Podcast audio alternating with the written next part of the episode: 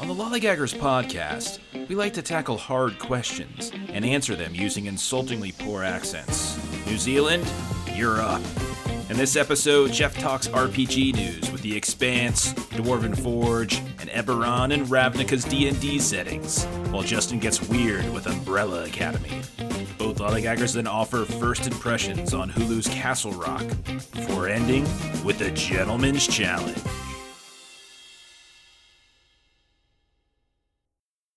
Welcome to episode number 19 of the Lollygaggers podcast. Show about all sorts of different things games, comics, movies, TV, etc.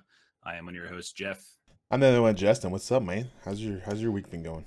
Oh, super, super, just great. Thanks for asking. Yeah, that's good. That's Wonderful. good. My wife is watching a Justin Timberlake movie right now. Uh, in in time. Have you seen? Oh, this? that's that's a weird one. That's one where it's like your life expectancy is Right. like currency or whatever. Right. I thought they should have just named it just in time. Personally, I mean, I think that would work perfectly for him. But Sure. No, absolutely. Uh, yeah. Anyway, I, I was just uh, sat down, had a little lunch, watched a few minutes of it, and uh, yeah, it's, it's uh, I've seen said it no, thank you. Um, I've seen it before, but uh, I think the trauma of having watched it, I think the general idea of it, like the premise, is kind of interesting. Sort of using. It was one of his uh, first currency. acting gigs too, so I think he was still kind of green at that point. Also, one of his last, I think, right? Like, does he does he act and stuff now? I know he's in that uh, that that raspberry blues blueberry commercial now, right? I Doesn't he? think that's where he. I think that's the tippity top of his career. peak. That's what he's looking for. It's the peak. It's like David Beckham in Burger King commercials, right? That's It's it's uh, uh, it's like the what was it the Mouseketeers, then Mhm. NSYNC, Sure. then solo album, then Right. raspberry uh alcoholic I beverages. I can't remember. I can't remember what the commercial's for. I just remember he likes to put blueberries and raspberries. oh yeah, yeah. It's like a thing where it's like he puts it like in it. That's a really weird Yeah. commercial. It's Does he call strange. it bluesberries? Is that what he calls it? I don't know. It's weird. It's a weird commercial. I can't remember. It's kind of funny. I like it, but I don't really remember at all what the product is. So guess it didn't really work on me. I'm not really sure. So yeah, uh, I do like Justin Timberlake for some reason. I think just it's great. I listen. I his He's got a high his- charisma score. his first solo album was like one of my college like you know go tos all the time. I didn't say I liked his music. I just like his music, man. I think everything I does just great. like- I like the man. He just seems like a very talented individual uh, with a with a very very charming smile. Yeah, that's, that's, that's what I gotta say. Yeah. Yeah, that's all I got. Right. All right. Uh, so what do you got going this week? What, what, what have you been doing? Uh, it's not a lot this weekend. Uh, had a little trip to a Miami camp with one of my football players. It was cool because like I've never been to the campus, and I went to Miami one time with friends for extracurriculars. Um, but I never really like went the on. city of Miami, or Yeah, yeah, yeah. You, okay, We went to, like South Beach and like, stuff. completely separate places. Yeah. yeah. Yeah. because it's Coral Gables. It's very different. A little bit more, I guess, affluent. We're talking like. South Florida stuff right now. Yeah, yeah. Uh, I, I don't think we have any any listeners from. uh, but uh, we went there and there was uh, a bunch of NFL players that were there. Which you know, part of my childhood was uh, some of those guys like uh, Warren Sapp. I really idolized him when I was like 12 years old. I didn't realize that he was somewhat of um, uh, a troubled individual, but at 12 years old, I thought he was great. That was fantastic. Right. And uh, Clinton Portis was there, and Michael Irvin. Uh, the guy who I thought was Dabo Swinney was not Dabo Swinney. Uh, yeah, Justin sends me a text saying uh, I see Dabo Swinney, who is uh, the uh, the football coach of uh, of Clemson uh, University, and uh, I don't know why. But Well, like, I was looking at him, uh, the whole time I'm like- Justin Timberlake to me. I just don't like him. I just look at him. I'm like, I just don't like you. Well, I'm looking at it. no I'm like, this, reason. this has got to be him. I was even talking to my student that's already there. He graduated in the winter, and he's a running back for him. Uh, hopefully, he'll be playing this year. But I'm like, I think that's Dabo Swinney. He says, he goes, either it's Dabo Swinney or it's his uh, his twin brother. It's It's, really weird. Yeah. It's Yeah. really strange. But then I looked up like he was walking around with kids, and I looked up Dabo Swinney's kids. Probably gonna get put on some type of like database now because of that. FBI But- watch list or something. Sure. But it wasn't his kids, so at least I had that. So thank God. so Whew. he kidnapped somebody else's kids. I hate Dabo Swinney. He's I knew he was a bad guy. can't stand him. But it was a fun weekend and uh, saw a bunch of really cool Hall of Famers and stuff, and it was neat uh, meeting some of those people. But uh, the worst thing was I wanted to say hello to uh, Warren Sapp and get a picture with him, but I'm such a wuss, and I didn't. And now my defensive lineman I took to the camp is going to give me garbage for the rest of my life because I didn't say, "Hey, I uh, would love to have a picture with you," because I'm a giant wuss. So just give him a meatball sub in a bowl, and it'll be fine. because I grew up a Hurricane fan, so I, I know all about Oh, good times. Clinton Portis is a character. Him and his him and his costumes. Good times. I do think it's anyway. great though. I was telling my defensive lineman that I brought with me. I was like, every one of those guys that are standing up there right now have a really bad police record, and it's very it's very strange. Because like, so did you encourage your player to go? Yeah, yeah. Like, you want to be yeah. great, you gotta plot to murder someone like Clinton There's Portis. a causal connection between those things. yeah, sure. it's gotta be. It's one or the other.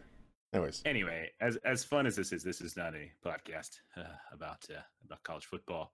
Uh, so let's uh, just talk about some geeky stuff. So I'll go ahead and start. I have like a billion things to talk about today. So uh, many.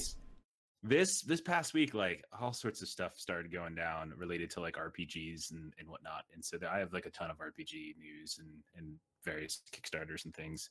Uh, I might spill some of ours next week. But the first thing I'm gonna talk about is little thing I like to call, and I'm, I'm pretty sure I call it this because that's what the company calls it, uh, Dwarven Forge. Uh, so Dwarven Forge, I've kind of alluded to a few times before. Dwarven Forge is a RPG terrain company. Like they yeah, they, they make like terrain. miniatures and stuff, right? That's what they do. Um, well, they do make miniatures, but they're basically known for making terrain. So they make things like little dungeon tiles uh, that they make out of this kind of composite plastic uh, that they call dwarvenite, which is awesome. Like you can throw the stuff across the room and it doesn't break uh, and like they have caverns and they have castles and cities and and so you can make some really interesting uh, like actual tactical maps uh, to set your your RPGs in, which is really nice. And last year, I think pretty much every summer or thereabouts, they do a fairly big Kickstarter to fund their next major kind of artistic endeavor. And last year it was Dungeons of Doom. So like their their campaign was focused on creating these really interesting dungeon pieces. Uh, and now these Kickstarters make like million, two million, three million bucks. You know, they make a, a good amount of money because uh, the stuff is not cheap. So I'm not going to pretend that it isn't. But like if you're a person who plays RPGs and sort of revolves like your main hobby is like RPGs, which is what mine sort of become. I, I as as I stop playing video games as much and some other games as much. Uh, it kind of is worth it for me anyway, just because I like it. Um, but last year was Dungeons of Doom. This year they're doing what's called Caverns Deep. So that's the name of the actual campaign. And the focus, obviously, then is on caves and caverns and all sorts of different things like that. And um, the campaign itself is broken down into what they call like encounters. So these are just basic different rooms um, or locations where you can set up, you know, RPG encounters, combat encounter, social encounters, puzzle encounters, whatever you want to call them. But they call them they're encounter areas, and then um, there's quite a few of those, and all of them are cavern themed. So they all look like caves um, that you're exploring, maybe in the dark, or maybe like an ice cavern, or maybe in like a lava cavern, or something with like an underground river or something with like an underground lake, etc. Uh, and so there's all sorts of fun little things like that that you can do. And this is all modular terrain too. And so usually if you buy a pack, you get like some some stuff that serves as floors and some stuff that serves as walls, or uh, you get little decoration pieces and things like that so they have uh so they have this thing it's broken down in encounters but the new thing that they're doing this particular campaign is they've broken it down into kind of like different uh chunks because they're they're, they're recognizing that the people who come to these kickstarter campaigns are likely people who like myself who now own stuff uh who um who I'll already have like quite a bit of dwarven forge because i just bought some recently. Um so i don't really need like a bunch of regular floors. I don't really need a bunch of like regular walls. So one of the cool things they're doing is they're adding these little uh, kind of adventure pieces, as I think the term they're using, which is kind of like the bells and whistles. And so it's like lighted LED torches or stuff like that, or it's like these little crystal um, things that you can like put in decorating room, or it's like a pentagram uh, that you can place inside of a, a, particular encounter. So if you're the person who's already got like plenty of you know wall, walls and floors and stuff like that, and you just want the other things to kind of make somewhat unique encounters uh, as opposed to just doing the same thing over and over again, you can kind of really customize uh, a la carte style uh, exactly what you want. Um, the, so the campaign's up. It's called Caverns Deep. There's so much in it. Like I can't really do it justice by just like summarizing it there.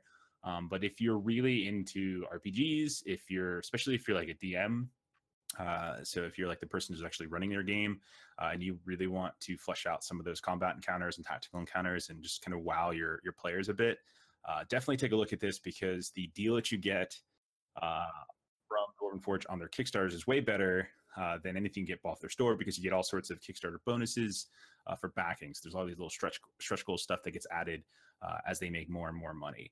Um, I'm in right now at the build your own cavern uh, tier in Kickstarter, which is 10 bucks, and then you kind of a la carte add whatever you want later on, and, uh, and that sort of determines it. So I'm looking kind of for all sorts of little things. Like there's like a rope bridge encounter that I really liked, and like there's some like these crystalline areas, and there's this like Underdoom section that they're talking about uh, that they just released that looks really really cool. That's kind of got these semi translucent pieces uh, that you can use.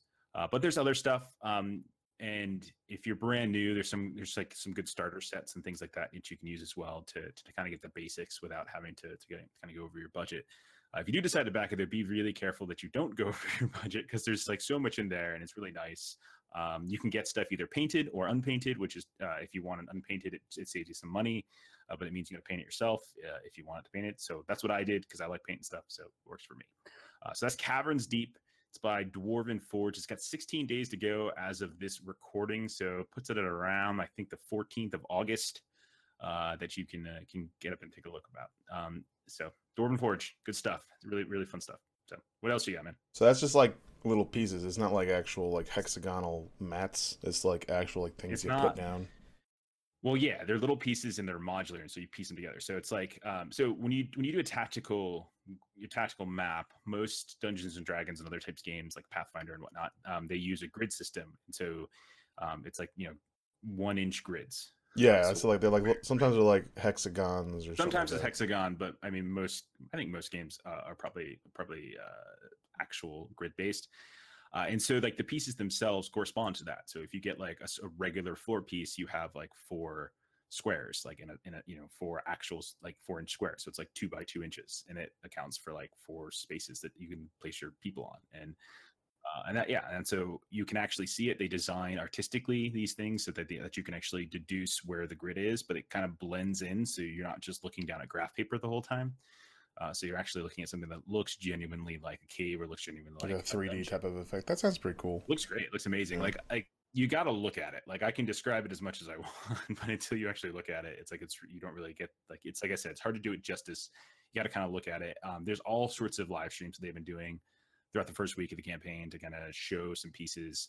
Uh, they've also put up on their streaming site. I think they have a Twitch. They have a Twitch channel, uh, and they have some YouTube sites or YouTube uh, YouTube channel where they put up some videos uh, of some of the kind of the the sessions, the one shot sessions that they've run with some you know internet YouTube celebrity type people, um, like showing how you can use some of these in encounters. So it looks really cool.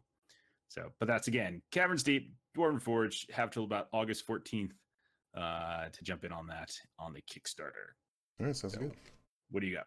Um, I've been trying to make a bit of a crusade for myself to read old, critically acclaimed uh, graphic novels that I should have read maybe years ago. And by old, I mean within like the past decade or so, like when I should have read them. Uh, so I took the chance to read Umbrella Academy.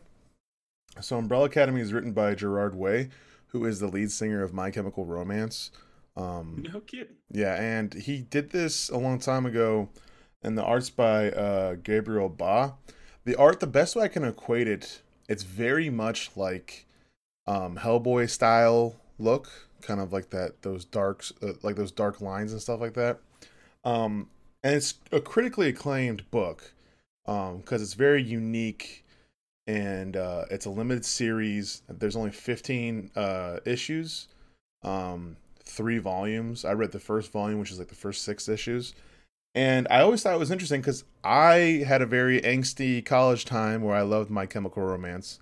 Uh, uh, Black Parade, I love that album, but like, you know, very emo y.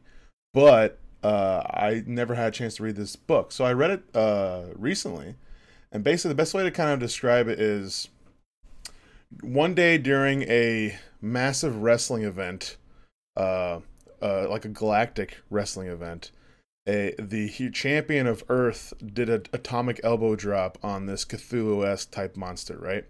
And at the exact moment of that atomic elbow drop, 43 babies were born across the world at the exact same time by women who didn't even know they were pregnant. Like they just came out.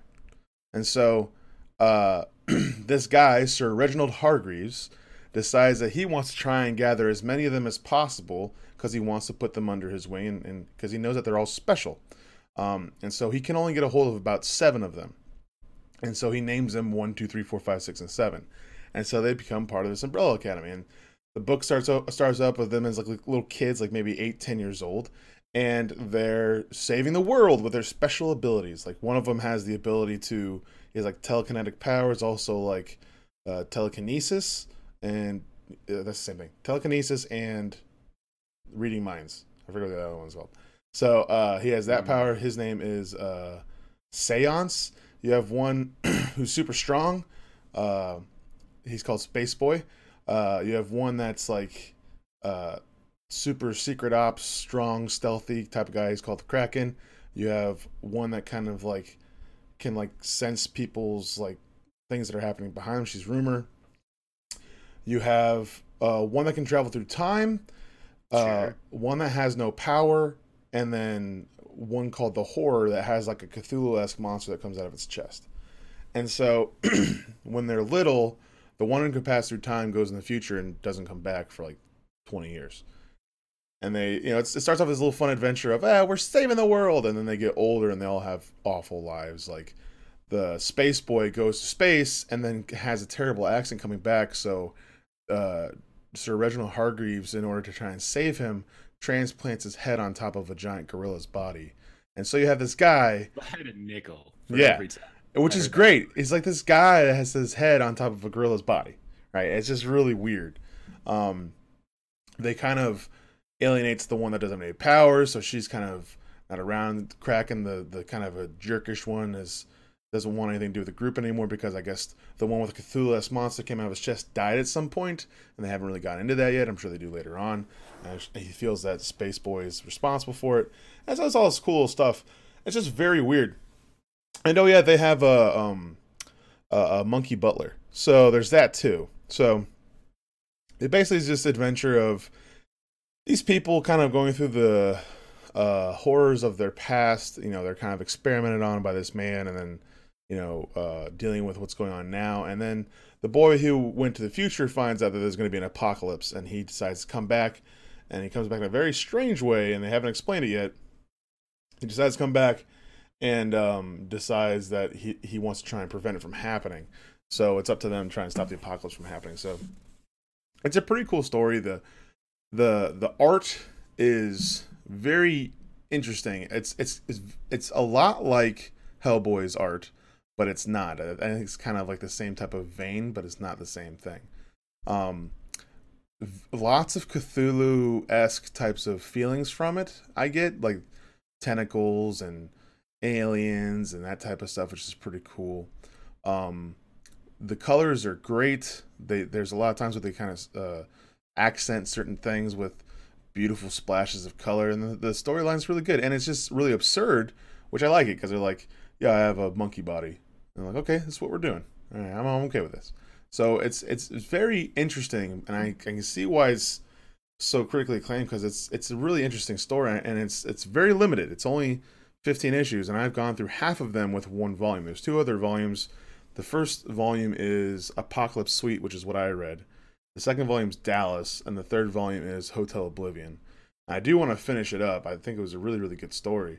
And I'm really curious what happened to the one that they never really like, explored because the one that died, I'm really curious what happened. and they always there's like a little uh, things hinting that maybe that the guy who was like Sir Reginald Greaves is really that nice of a guy because he was an alien and like there's he's got some like weird sort of past like how he tortured the monkey to kind of like talk like a human it's it's really interesting. But oh yeah there's monkey uh cops too. I guess in this world uh chimpanzees uh I guess are equal to humans and they uh they help solve crimes too so I'm like all right I like that Sure, sure. so that's Umbrella Academy. I like it a lot. I also uh, suggest that you uh, listen to the Black Parade by My Chemical Romance. Um, it's really got me through some angsty times in college. So uh, I got a Comixology for ten bucks. I'm sure you can get it anywhere too. Uh, there are plenty of volumes at all your local comic stores. But Comixology I'm is sure really good. to Dark become Horse- very Dark Horse has it too. yeah. It's, it's it's published by Dark Horse, but like yeah, that's what I was mentioning. for me, like Comixology is not just try, not that we're sponsored by them or anything, but it's become really easy for me to use that type of stuff. I know it stinks for like local comic book stores, but it's just so convenient to be like, all right, I want to read this old comic, and it's right here, right now. You know, I don't have to go try and hopefully find Yeah. it. So, anyways, pick it up, Umbrella little- Academy. Little note about Umbrella Academy. I was looking it up while you were uh, while you were talking. Apparently, they're making a Netflix uh, television. Yeah, I forgot to mention that they are making a Yeah. Netflix television show. It's got Ellen Page, Tom Hopper. Comes out in 2019. Yeah, so- live, live action. So, Who's Tom Hopper? Uh, he was in Merlin, if you saw that, and I know he played a role on Game of Thrones. That's what his uh, IMDb says, but I can't remember. I'm gonna have to look at it Who? because now that I have all these, I nine- do remember him from uh, Black Sails. Actually, he was uh, he was Billy Bones on Black Sails. Now that I like know all these characters, I kind of want to go on the IMDb and like look up who's playing what. Sure. Um, but like, it's a really interesting thing, and one of the reasons why I want to read this book is because I saw that news about the Netflix stuff. I'm like, well, if this is coming out, I might as well just try and see like Sure. what what's about. So, anyways, what else you got going on? All right, so tons of RPG stuff. So the next thing I want to talk about, I want to talk about the Expanse. Uh, so the Expanse uh, television show used to be on Sci-Fi. Then Sci-Fi did a horrible thing, and they canceled it. And then Amazon was like, no, no, no, no, uh, you're you're you're uncanceled. So it's going to be so next season, season four will be on Amazon. But I don't want to talk about the TV version of it. I want to talk about the now tabletop version of this. Uh, so the Expanse RPG. So the Expanse role playing game it's up on Kickstarter. They're actually making an RPG, a tabletop RPG out of this. Uh, it's being it's being put out by Green Ronin Publishing, uh, and it's made a little over 200k uh, right now, and it's been up for a couple days.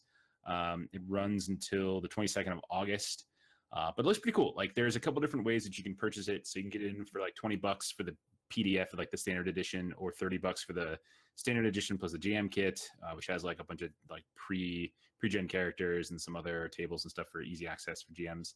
Uh, but then there's also hardcover versions like 50 and 70 dollars respectively. And I think there's actually a Kickstarter exclu- exclusive version that's got one of those little beautiful black leatherette type hardcovers and apparently some kind of bookmark. Um, now, one of the cool things about this campaign is they actually put a quick start RPG PDF that you can download directly from the Kickstarter's page and you can play it free. And so it's just like a quick start. And by a quick start, it means it gives you really the down and dirty basic rules that you would need to start playing this. And it gives you a bunch of pre generated characters and their character sheets. So it's pretty cool. So you can kind of read through the site, the actual page, see what they're offering. You can actually try it yourself and play it. I haven't had a chance to, to play. We're pretty deep into our D and D campaign at this point, so I don't know if we're gonna have a chance to to kind of test it out beforehand. Uh, so it's kind of interesting. Uh, they have like a little bullet list themselves of what they consider to be um, like their unique features. Um, so they're kind of doing a little take or a little tweak on how health normally works in RPGs. Like in health, you have a you know like for health in RPGs, usually you have a, a health number, sometimes related to your Constitution score or something like that. And it's the amount of damage you can take before you fall prone or for or, or you know go unconscious or whatever it is. Uh, well, they're not really doing health. They're doing a system called Fortune, which is basically um, characters have a fortune score and it measures their near misses and close scrapes and like small, like little minor um, hits that they take before they really take serious, uh, ter- serious harm. Um, and so it's not so much a straight up health, but I think thematically they're trying to describe it a little bit differently. Um, I guess is one of the ways you can kind of ex- explain away like bullet bullet sponging systems like in video games, which are so annoying. Um, they also have these things where they call interludes. Uh, they're between encounters. Um, it's like it's sort of like a downtime system that they're talking about, uh, which is sort of interesting. Uh, so it has, I guess they have like a whole process for like how to do maintenance on ships and stuff like that, and how to develop um, relationships with other people because that's something that's like the social encounter system is really detailed. Um, they also have spaceships, which is awesome. Um, so you can, so a lot like Starfinder and a lot like uh, Stars Without Number. There's like a space uh, spaceship system um, that's in place, and so you can kind of create your own, um, and you can do some space combat, which is nice. I always thought that the way that the show handles space combat is great. Uh, so hopefully there's some sort of translation there that we get some of that, but it's also still fun. Then they have something called the churn, which I'm still not sure I completely understand. So it's it this is I'm just going to read it directly off the page. It says the Expanse also offers something for the game master with the churn, which is a ticking counter that measures the crew's progress through a story, and just when things are going to suddenly go sideways and become even more complicated. So I don't know what it is exactly. It sounds a little bit like a system for adding wrinkles or uh, like to a, a specific story, um, or it kind of just the, the, the loose understanding I have of it sort of reminded me a little bit of the Cypher Systems GM intrusion, which is like the GM sort of steps in and causes some sort of complication to happen, um, but their mechanisms for how that appears could be different. So, not entirely sure.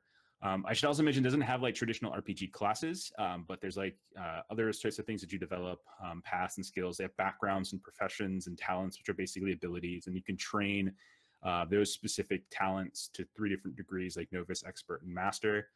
Something else that's kind of interesting, and again, it's another departure from I think the types of system people are slightly more like accustomed to. Like it's not a D20 system, and so Dungeons, people know Dungeons and Dragons. That's like the big, you know, the big elephant in the room, so to speak that's a D20 system. Pathfinder, Starfinder, also D20 systems. This is using a 3D6 system for tests. So in Dungeons and Dragons, if you want to do something, if you want to climb up, you know, a cliff face, or if you want to attack something, you roll a D20, and then you see exactly whether or not you meet that test, depending upon what you roll and the skill that you add to that roll. So for this, you do 3D6s. Uh, so three, you know, uh, so three normal dice. I guess people who aren't are you know who aren't RPG players, it's just a regular dice that you expect to find. So a D6. Uh, one of those dice is different. It's called the drama die. Uh, and that's supposed to be like colored a little bit differently, or at least has to be able to stand out in some way. And that also can modify the not so much like whether or not you pass or fail, but like more it modifies like what actually happens based upon your failure or passing.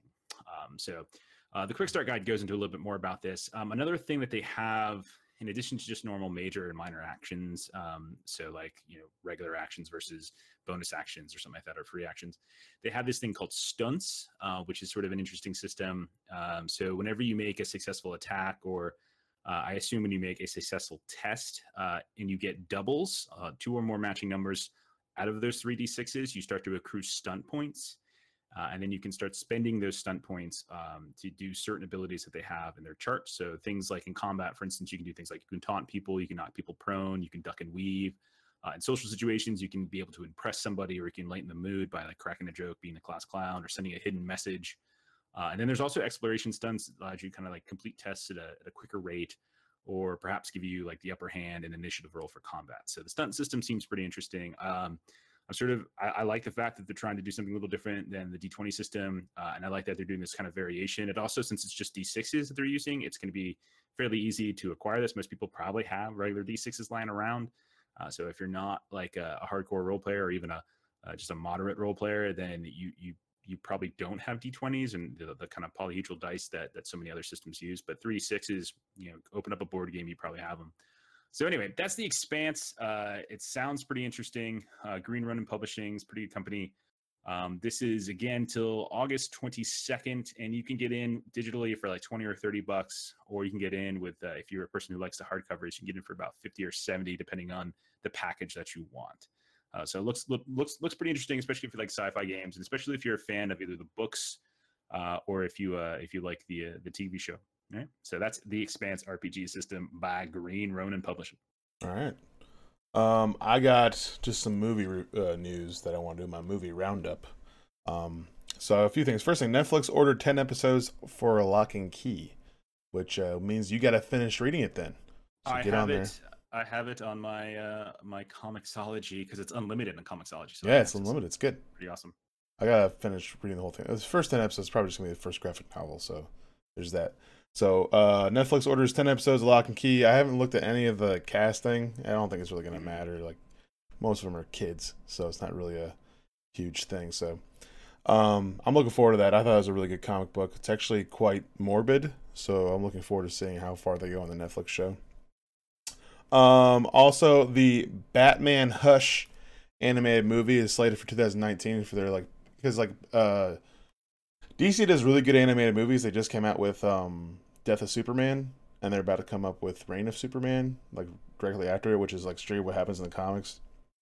So like they have a lot of really good animated stuff, and like you know, you you watched Killing Joke, and there's a whole bunch, and there's like um there's the Dark Knight stuff, there's Year One, there's a lot of really really good DC uh like um animated series movies.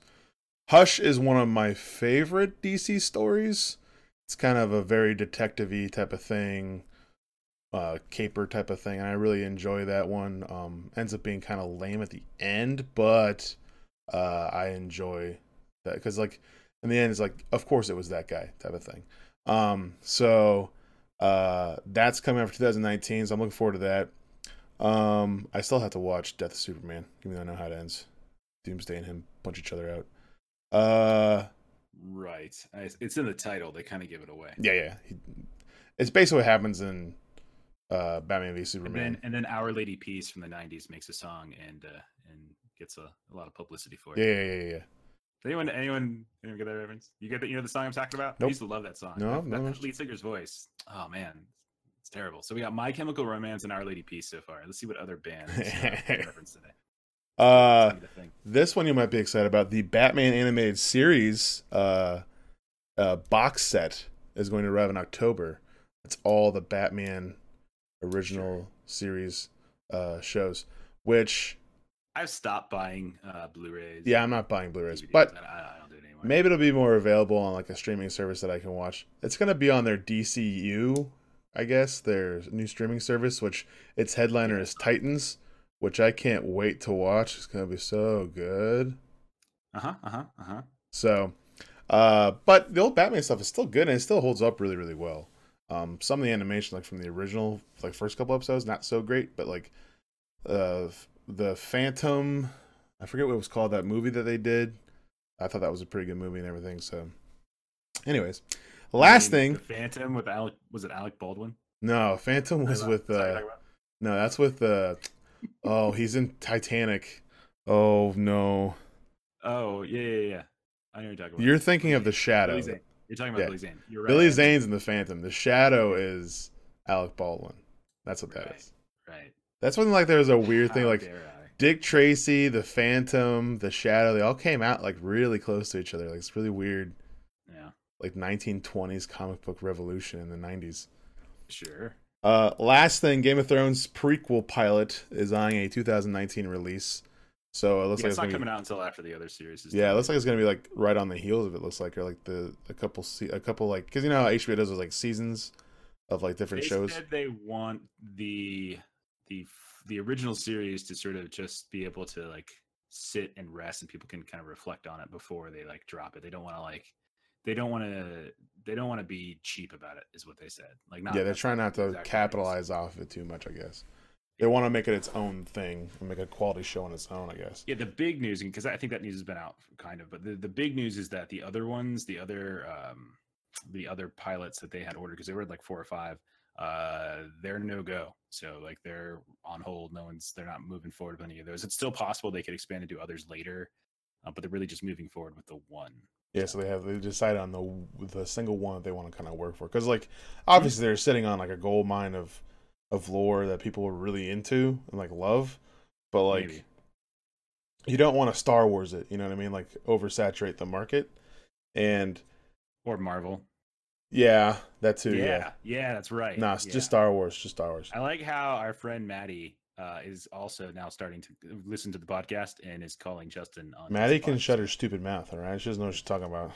She's got a, she have a podcast? I don't think so. beautiful brain and keep. Uh, I don't think she has a podcast. I, I, we got podcast. She ain't. Got yeah. Anyway, that's it for my little movie roundup. I thought I'd just mention a few things I thought was pretty interesting. So nice. Good. Anyways, deal. you got anything else or? Yes, uh, I saved the best for last. Uh, Ooh. Uh, so D and D Wizards of the Coast, uh, the parent company, uh, they uh, they announced this week the two new campaign settings that they are coming out with, uh, which they had been hinting at for a little bit of time now. So a couple months now, we've known this this announcement was coming, that they were going to drop two new campaign uh, campaign settings uh, this year over the summer in July, and it dropped on Monday. So I believe that was like the 23rd. Um, and a lot of people have been wondering what it was going to be. I've been hoping for Spelljammer personally because I just like Spelljammer. It's like goofy sci-fi, sci fantasy, um, like ice pirates type stuff. Unfortunately, Spelljammer was not one of the chosen, uh, the chosen uh, that that they're going with. Uh, but they are going with Eberron, uh, which is a campaign setting uh, that was originally established in 20 in 2002 uh, by a guy named Keith Baker, who shares my last name, so he's got to be intelligent. I've never actually played in Eberron. Uh, so I'm not really an expert on it. So, but I did look into it some more. Um, but they have what's called the Wayfinders, uh, the Wayfinder's Guide to Eberron, which is a fifth edition campaign setting, and they are um, they're adapting it from previous editions when it came out in 2002, so they're adapting it for fifth edition, and you can actually buy it now. So it's available as a PDF on the DMs on dmsguild.com. Uh, so dmsguild.com. Um, and you can actually get it, and it goes through overarching setting concepts so that you kind of understand the differences between uh, the Eberron setting and the Forgotten Realm setting, which is what so much of D and D is actually set in, um, or at least fifth edition so far has been set in, like officially. Uh, and so it gives you kind of an understanding of like how does this differ, uh, but also goes over some of the different. There's also some unearthed arcana um, that they released this past week that goes through the the different uh, races that are available because the races in Eberron's different. So um, again, not an expert on Eberron, but uh, I've been reading up on it, and from what I can understand, um, from what I know about Eberron, like the basic premise is that the entire campaign or the entire setting is based after this, this massive destructive war on this continent called Khorvaire, and it's sort of the the the post the post war era. And this particular setting is less about kind of high fantasy and more about kind of pulpy adventure. Um, and i've heard i've seen the like they use the pulp they use the phrase uh, neo noir i've seen and there's like some little bit of like kind of steam or uh, like arcanopunk type setting going on. Because there's a bunch of different technology systems so you, things like high speed trains and sky ships and uh, like mechanical robot robotic type stuff. Um, there's a whole playable uh, playable race called the Warforged, uh, which are basically sentient robots, uh, sort of so to speak, um, or machines um, that were built to fight in that war. But now that the war's over, they're trying to figure out well, what do we do now? Like it's sort of like an existential thing. Um, there's other races. There's like changelings, um, which again are, are basically shapeshifters. Um, there's this thing called the Kalashtar, which sounds really interesting, uh, which is a quote compound race that's created from the union of humanity with renegade spirits from the plane of dreams, spirits called the Quori. So it's got this weird mixture of like actual humans, but also kind of a spirit behavior. Um, so they're all kind of haunted by nightmares and also, or excuse me, hunted by nightmares is like one of the kind of the sub concepts that they talk about here. There's shifters as well, um, which are little, which are different than changelings. Um, and there's a couple other other things that they talk about in the Unearthed Arcana that kind of goes through like the different races as well. Um, so it's really interesting. I, I, don't know if we're gonna if we're gonna play it at any point. Um, I did buy the um, the actual version of Eberron up on uh, dndbeyond.com since I've been we've been using D&D Beyond for our, our new campaign right now. Uh, and I've been sort of reading through it. It seems like a really interesting setting. There's stuff I really like about it. Um, they do a pretty good job of sort of explaining like how you can take all sorts of like these optional rules from the from the like the DM guide, uh, things like hero points, and you can add them to uh, like to the actual game for everyone. They kind of encourage you to do it because it's supposed to be players are supposed to be like more heroic and like overcoming like really impossible odds and situations and stuff like that. So, um, but yeah, it's called the Wayfinder's Guide to Eberron. Eberron's new setting. A lot of people love it. Um, not one I'm 100 percent familiar with, but it sounds cool. Um, I do like the concepts of like you know arcanopunk or sort of uh, bringing in technology into the system, um, guns and and cannons and skyships and stuff. is always kind of pretty cool to me. So that's one of the two settings, and the second setting, and this is we're going to end on.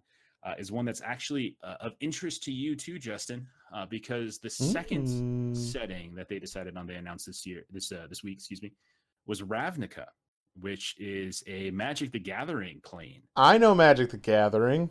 Right. I know so that. So my basic understanding of it, and I've and I've been doing a ton of reading this week, and I'm actually really excited about this. At first, my first instinct was like, "What? Where's Spelljammer?" I'm super pissed. Uh, but then I started reading about some more, and I actually kind of like the setting a bit. Um, and so, from what I understand about Ravnica, it is an, an entire plane. Um, that's the name of the plane, but also it's it's the name of a city uh, on wh- like where this whole thing, this massive, almost like planet-wide city, uh, like Coruscant or something like that. Um, but like the whole, because of how big it is, like they just kind of name the plane um, uh, Ravnica at this point. Uh, it's very guilds based, so there's like ten guilds, and the guilds are correspond to the two colors of magic that they're like that particular guild is uh, you know expert in. Uh, and when we say a, a, giant city, we mean like there's elements of fantasy, there's elements of sci-fi, there's elements of kind of steampunk, kind of all kind of mixed together. Uh, similar to Eberron, uh, has kind of those those notions of like uh, imbuing technology or using magic and technology, kind of intertwining those two concepts together, which I find really interesting. Uh, so yeah, Ravnica. What can you tell us about Ravnica, Justin? All I know is that uh, when I first started getting back into Magic, someone made a lands deck where they just beat me with uh, with lands, and it made me mad. Uh, so basically, there's these different guilds, and these guilds are like there's guilds that are either like partner colors or enemy colors. So like if you look on the back of a Magic card, there's five colors. There's green, white, blue, red, and black. And I, th- I think I forgot one green, white, blue, red, and black. And I got all. So and then if they're next to each other, they're they're uh, partners. If they're across from each other, they're enemies. So like you have different groups like Golgari, Dimir, Boros, um, Selesnya, um, different stuff like that, and basically these different guilds have different like types of creatures that usually is, uh, associate with them. Selesnya is usually like um, warriors, like elf warriors and stuff like that. Dimir is usually the uh, like uh, undead. Golgari would be um, mm-hmm. sh- shamanistic type of things, like of trolls and stuff like that. Um, when I played back when it was fresh, uh, I liked Boros because it was very anti uh, control. It was very fiery. Boros is white and red. It was all about uh, certain stuff like that, about just burning people out. And then uh, I also liked Golgari because Golgari had a lot of uh, graveyard play. So like basically each little guild has its own little special flavor to it. And um, like Rakdos is devils and and demons, and the, that was really cool. And it's black and red, and so it's like different stuff like that, which is which was pretty cool. So right. if that's the case, um, I've been doing a ton of reading on this this week, and I am super interested in Izzet which is blue red. Izzet is like your technology driven people. Exactly. It's it's like tech techno magic people, and like there's I guess there's a dragon that's in charge of it or something like that, which sounds pretty cool. Yeah, it's uh, there's a big old dragon that, and I think I had him. I don't know. He wasn't really that interesting, but like basically like Izzet's technology blue and white's like angels and um. Mm-hmm the counter to Izzet's usually Golgari, which is like your destruction and and right. Earth. So it's kind of that stuff. So. So what what they're gonna do? Like the actual book, which is called the Guildmaster uh, Guildmaster's Guide to Ravnica, isn't out until November.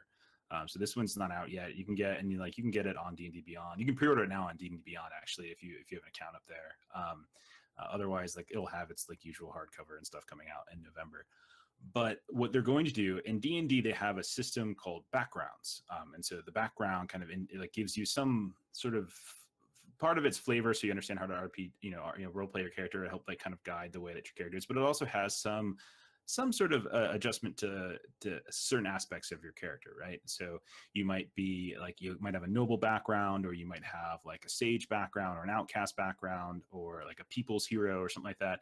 So there's all sorts of different backgrounds. Well, they're replacing backgrounds with guilds, and so in Ravnica, if you're doing the Ravnica setting, like your guild is going to sort of be your background, and that's going to fuel a little bit more. And so that that's going to be one of the ways that they kind of dive that in. Um, part of the actual book is also for GMs. There's going to be a whole kind of an adventure and encounter building system that they've talked about a little bit so far. They didn't give a ton of details about how it's going to work, but the idea is that it's going to give instructions for or, or sort of guidelines for how to develop encounters and adventures based upon the the guild makeup of your players like what guilds have they chosen to be part of and like how do you actually develop kind of some sort of interaction based upon that uh, which seems pretty interesting um, there's some sort of chatter, but none of it. This is all sort of rumor about like the potential races that they might open up in Ravnica. So things like Centaur and Minotaur and stuff like that. Um, more kind of monstrous type races might start popping up because it seems to be something that's relevant to Ravnica as a magic setter. Yeah, like setting. your your red greens are like your satyrs and centaurs. That's right. Your, uh... And we have seen recently uh, with Unearthed Arcana, and Unearthed Arcana is like beta testing material that uh, the Wizards of the Coast folks they put out like every month at this point, like on a Monday or something like that. I can't remember the exact schedule, but it's like once a month, I think, at this point.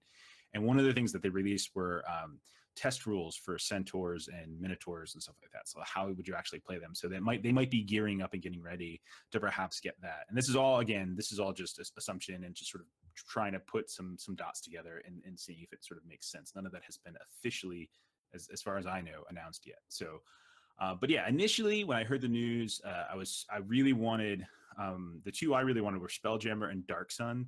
Spelljammer, as I already mentioned, sci fantasy, and then Dark Sun uh, was more like uh, post apocalyptic Mad Max, like magic has sort of ruined the world type of thing.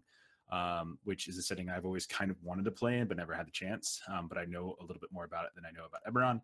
And then um, they didn't land. Neither of them landed. So I'm like, ah, I thought at least one of them would get it. And then I heard Eberron. I'm like, okay, cool. That's cool. Because I know there's a lot of Eberron fans. Then Ravnica come out. I'm like, what? Come on. Why are you doing the Magic Gathering thing? But then the more and more I read about this Ravnica setting, the more I'm getting excited about it. Uh, and so uh, we're to, you and I are going to do something a little later, uh, like in the year, and maybe start giving that a play since it's sort of a way of bridging two of our major hobbies, like you, you Magic, me, me D and D. So we're going to try to figure out something to do with it later on. But I think a big reason really why fun. they chose Ravnica as well is because Return to Ravnica is coming back uh, in a couple months, so uh, it's kind of like a, I think that's kind of perfect timing. Upward, uh, uh, what is it called? Upward, not it's like upward marketing or vertical marketing. They're trying to do like, not only sure. are they doing they they're not only doing um a thing for Magic with Ravnica base, but now they're also because it's both Wizards of the Coast, and so it's right, also going to be D and D. So like yeah. I think it's a, a big reason why they probably chose that over like your Star Jammers or whatever. So Spell Jammer, god dang it, that's ridiculous. Star Jam, sorry, Star Jammers is a is a Marvel character. There's a Marvel group. That's a Cyclops' dad. It's also, uh, it's also a website I think that actually does, has old Spelljammer rules and you can use for Starfinder too. Anywho, anyway, that's it. We're done with this section. Let's just I'm too I'm too flustered. But Ravnica sounds really cool. Uh, we might do a little bit more of that on the podcast uh, later this year. Uh, and so let's go. Let's go. Uh, stop talking about this and go start talking about some Stephen King stuff. Okay, sound good? Sounds great. It's the movie. Breakdown. Created by Sam Shaw and Dustin Thomason, Castle Rock is a psychological horror show now airing on Hulu. It's inspired by the works of Stephen King, making use of various locations and characters from King's works. Now, it's set in the fictional town of Castle Rock, Maine, with Maine being a common place for King, uh, and stars Andre Holland as Henry Matthew Deaver and Melanie Lynskey as Molly Strand. Um, there are a host of familiar actors on the show in smaller roles, people you, you definitely recognize, like Sissy Spacek plays Henry's adoptive mother, Scott uh, Scott Glenn plays Castle Rock's retired sheriff, Terry O'Quinn from Lost, uh, who I always, always remember as Locke, uh, he plays the former warden of Shaw- Shawshank Prison, which is a common uh, common name because we know Shawshank Redemption. And Frances Conroy plays his wife. Um, the story itself follows a series of bizarre events that revolve primarily, or at least originally, around the discovery of a hidden and unknown inmate within Shawshank Prison, and he's played by Bill Skarsgård. And he's found in an unused section of that prison after a change of leadership, a uh, change of wardens uh, within the prison itself. Now, the inmate doesn't uh, know his own name, or at least he hasn't shared his own name, but he does know the name of Henry Matthew Deaver, uh, who is a capital punishment lawyer who eventually arrives to represent this inmate, or at least try to. Uh, Deaver is a former inhabitant of Castle Rock who years ago, and we get the little bits and pieces of this in some flashback moments, uh, went missing for several days. Uh, and he was lost in the snow, only to turn up like something like 10 or 11 days later, completely unharmed, looked fine. Now, Molly Strand, who's one of the other major characters, was his childhood neighbor and has stayed in town all these years. Um, and she's something of a psychic or an empath. She has the ability to kind of sense what other people are thinking or feeling at a certain time. But these abilities have kind of caused her trouble over the years. Um, so the first three episodes, and that's really all that's available right now on Hulu. On Hulu, Hulu dropped the first three, and there's going to be more to come. Uh, the first three episodes establish the main players and some of the story, all while kind of hinting at a troubled history for Castle Rock uh, as a city itself or as a town itself. And as one would expect of anything that's sort of Stephen King inspired or Stephen King related, it involves kind of a massive helping of like good versus evil. Uh, as people are trying to figure out just who this unknown inmate is, where he came from, and how Henry Deaver's disappearance has to do with it, if it does at all, right? Uh, so during the discussion, we're going to be talking about those three first episodes, which are currently available. We're going to try to avoid any sort of major spoilers for some of the cool surprises um, obviously, you're going to get little bits and pieces of, of non-surprising spoiler stuff, but we'll we'll keep the big stuff uh, as best we can uh, away. Um, but if we do decide to go full spoiler, we'll let you know. Uh, but Justin, what do you think about Castle Rock? I liked it a lot. Um, there's a lot of stuff in there that really is quite interesting. Um, the the camera work and the cinematography is beautiful. Um, there's some fantastic shots that they do in this show that are really just really cool, picturesque little things. Um, for me it's the perfect amount of creepy. Um like I I maybe I'm getting better with it, I don't know, but like there's some really creepy moments that I thought are, are really interesting and cool, but not too ridiculous. Right. Um like the jail scene or the little uh I guess the the the pseudo the pseudo courtroom. Yeah, that that was that very was the, that to me was the creepiest and coolest thing. Yeah, but I was like, this is really neat. Yeah. Um, there's a lot of Easter eggs that I'm sure I'm not getting. Um, there is one that I got. Like, there's that one character, Jackie Torrance, who's dressed sure. exactly like Jack Torrance from The Shining, and so like she's even got like the aviator jacket, and, you know, aviator jean jacket, and like the the flannel undershirt. Like, obviously, that's supposed to be a Jack Torrance reference. Right. Um, right. But I think there's a whole bunch of other stuff I'm not seeing. I guess in the upcoming preview that there's like um uh, a thing for Cujo is missing or something like that. Something well, like that. Yeah, like that was actually mentioned. Uh, there's one point when one of the characters was flipping through like old new, like newspaper clippings, and one of them was uh, about a, a dog, like like a rabid dog, like you know, terrorizing a town. Yeah. Um, so like so Scott Glenn's character, um, Alan Pangborn, he's uh he's in a couple of the other a couple other King stuff. So he's in Needful Things, I know, and I think he was in the Dark Half. Uh, so some of these characters like show up elsewhere. Um, then there's the woman who, if I recall, the woman who he was he was actually like Devers was actually representing when we when we first meet Henry Devers, like he's actually yeah yeah yeah yeah the uh, old lady. Death I think she might be a reference to Dark Tower, right? Isn't isn't sort of like the same name, like the Chamber's name or something like that? Maybe. What I'm was not, her name? Maybe I'm reading. What was her name? I think her. La- I think they said her name was Chambers. Like her last name is Chambers, and the meaning. Yeah, yeah. Jake. Started thinking Jake Chambers, Chambers is the name yeah. of the boy from Dark Tower. Right, right, right, right. So maybe, um, not really sure. They said that she murdered her husband too. Mm-hmm. So that's interesting. I'd have to think about that might be related somehow. But like, it's there's a lot of stuff like I like the Stephen King universe. He there's some stuff out there that's very weird. Um, like if you ever take a moment to really sit down and read the book, it if you have seven years to read it because it is the I, Bible. I like um, it's not the stand. It, it ain't it ain't that bad. But it's it's weird. It is. There's some seriously strange scenes. He did a lot of cocaine in the '80s, and uh, he came up with some weird stuff. Um, I don't know. Justin's just the the, the views of the Justin, allegedly uh, not allegedly reflect the views of the Lollygaggers. I just covered it. We're good. I said allegedly. And then a lot of stuff from the Dark Tower is so weird, but I love the Dark Tower. I think the Dark Tower is great. It gets a little bit muddled towards the end, and I re- what I'm hoping for. Uh, here, here's the thing: is this like a one season thing? Is it like American Horror Story, or is this going to be yeah, an ongoing? It's an series? anthology series. Yeah. That's, All right. So like, that's, that's the plan. There's one idea, and then they finish it within that series. Right. Um. That's at least that's how I originally read it. It's going to be considered an anthology series, so there's like season long story arcs. Um. And then like whether or not they have a second season with a different story, then they might do that. You know. So I don't know if it's necessarily going to be as like this, like re- repeat the same actors like American Horror Story, or if it's going to be something else. Uh, but yeah, it seems like there there's going to be a finite end to this producer. Maybe more like I I I I was equating it more to Fargo. Uh, like yeah, yeah, yeah, yeah, yeah. Where it's just like you have the continuity, um, and maybe they set it in the same basic area if they do a season two, but they just use like different you know different people or different so, time time. That period. was my understanding of it. Yeah. That was definitely my understanding. Um, yeah. but I I, I kind of hope that this leads to like like a Dark Tower series because that movie was garbage. It was. And so I'd like to see something like this with the Dark Tower, which should have been a TV show to begin with, you know? Maybe. I I don't know, man. I think the Dark Tower series really kind of goes I don't know. I think the first the first book is really good. It gets pretty wackadoo. Some of the middle books I think are just not great. Like I think they're It gets pretty wackadoo. Um yeah, but I don't know if I would want that. Back to this.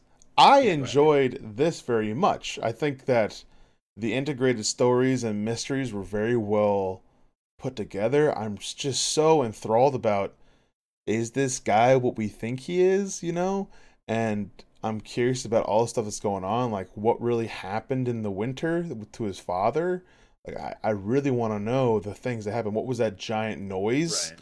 that the there sheriff one, heard? One of the major one of the major stories is uh, Henry Matthew Deavers' adoptive father, and and you know what actually happened to him because he, he died way back in the day and it was just sort of like how that all went down. Like that's Yeah. the mystery that they're sort of exploring. Yeah. So I'm really that's not a curious. spoiler like- that he's dead. It's yeah. just a spoiler. I'm not telling you how. it's it like happened. opening scene that that happens. Yes. Oh yeah. But like, well, that's not. But part yeah, of it it's yeah, just like it's little breadcrumbs. But like, I think it's just really fascinating. Some of the stories, like what's going on with the sheriff. How does he know about the stuff that's going on? And, you know, like little things like that, which I think are really interesting. And it makes me upset that this is a week to week show. Like, I want to consume this Right. all now, right? I, I hate when shows do this. Like, what was it? Um, there was a show on Netflix that did that. And oh, the really bad one that was like set in Canada and was with yeah, it was the guy like, from uh, everybody Friday over 21 was dying. Yeah, Is And that I- what you're talking about? yeah, I can't remember the name of it, but I it was. remember. I think it was like Bloodline or something like that. No, it wasn't Bloodline because that's the one that's set in Miami or the Keys, and that's got the, the clear hearts, blue Yeah. eyes, something. Can't Clear remember Hearts. how the hell Clear Hearts, Blue Eyes, can't fail. Pretty sure that's what it was. Eyes. It's totally, it's totally, it's totally blue eyes. Uh, so yeah, um, but no, that was Bloodline. I can't remember what it's called, but it's not on there anymore. I don't think. But it was trash. That was terrible, and it was. Uh, we, we can't get into that. Never mind. I'm gonna get off on a tangent. It Also, I, I like how like some of the music. There was some Shawshank music, you know, that, that took you back to like the Shawshank Redemption. Sure. There's, you know, obviously this is the exact prison from Shawshank Redemption. They have a picture of the old warden. They talk about how there's still a, a gun hole in the wall where he blew his brains out at the end of the movie, and Right. like, there's a lot of really cool stuff. And part of me thinks that maybe that cell block that they were in was the cell block with Andy Dufresne and all that. So I think that's Or maybe from Green Mile. Was Green Mile set in Shawshank? I can't. No, remember. that was uh just some place uh Okay. in the south. It wasn't Shawshank, but like 'Cause I because it was it was much it was I a- feel much like smaller. there's sort of some interesting uh, thematic uh, reversals going on in regard to how like certain things that were going down in uh, in like Green Mile and how Michael Clarke Duncan's character could like suck the cancer out of people and stuff, and how there's a certain Oh yeah, it's the exact opposite type of thing. and it- yeah, it's like the complete opposite. When that happened, I'm like, oh, like that character can can spit the cancer into somebody or something like that. So Which I saw that coming a mile away. That whole Oh, thing, God, yeah, but right. still, it's Uh, like it's interesting how they went about doing it, and like I'm not. I don't know a ton of the. uh, He's got to be like the 18th Skarsgård. I don't know a ton of his work. I know he was it. Bill Skarsgård. Yeah, No, but first off, he- I didn't know he was that tall. But I guess they're all giant Viking men, and that's what they look Was, like. was he it? I thought it was the the dude from. uh I thought it was the Skarsgård brother from Vikings. That was it. No, he was he's it. He was also Okay. in uh he was also in Deadpool 2. He was uh the I know he was in uh, Hemlock Grove, the the Netflix show with like the werewolves and stuff. I remember him from there. Nah, he's it and he was also reflux from Deadpool 2. Okay. So, but like I first off I didn't know he was that tall. He's a big guy.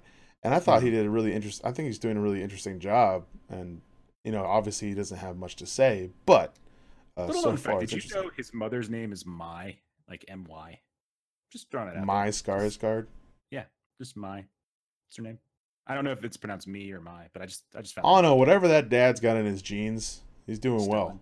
It's ridiculous. I like. Stellan Skarsgård. He's really good. So uh anyway, you haven't asked me what I thought of it. Hey Jeff, what'd you think about it? What it? would you think of it? Uh, okay, I also enjoyed it. Um, I I agree with you about the whole weekly thing. I don't know, like, why are we doing this? Like, it's it's freaking 2018. Do I- Why are we doing a week to week thing? Like, I appreciate Hulu for you dropping the first three episodes right off the bat, just like this, so we can kind of get a head start. Um, episode What a four be- tease. What a tease. yeah, episode four is dropping on August 1st, and episode five on August 8th, etc. is going to be on Wednesdays. But like, what? Why are we doing that? Like, can we stop? Like, like the whole point of the streaming service is one of the reasons people go to things like Hulu and Netflix and Amazon Prime and whatnot is because we have the ability to binge. Like, people just kind of prefer, I think, generally to consume stuff that way. Like, why are we doing this? Can we stop? Yeah, just like do it at your own time. Little Like. I I don't want to do it when you say it's like this. I don't. I, there's no. There's no longer a life week time. week for your show anymore. Yeah, there's no. There's no more like uh uh. They call them like water cooler moments where you're talking about like friends that week. Like it's not that. It's like, Right. hey, did you finish the whole seventh season of Game of Thrones? You know, Right, that's what's more like. You know. So, uh, I mean, I liked it. I, I do feel, I don't know, like the whole premise. My wife and I were talking about this, um, and and she was the first to make the complaint, and I totally agree. Is that you kind of got to question the warden and like the new warden and her assistant. So early on, like I said, they switch out wardens. All right, the old warden was Terry O'Quinn, who's you know Locke from Lost, and now they have uh, a new warden, and I can't remember the character's name. Uh, but she comes in and she takes over, and that's when they discover this unnamed, unknown person who's just being held in a cage in this random place in the middle of nowhere inside, and like in a deep level of the prison, right? She's got complete and total plausible deniability. Like, I just took over. I didn't know anything about this. Uh, like, isn't that the perfect time to just be like, well, this is what we found. Why why open yourself up to the potential of like, well, let me so yeah, like they continue to cover like up and all that stuff. screw him up, like screw him around. It just like, why are you covering this up? You weren't involved in this. It just it was so like you got I, I had to get past that. Like that to me was like really annoying. That's I just- probably the biggest Yeah. biggest flaw of the show. So frustrating. Um, so like that was probably the the thing that really gave me pause.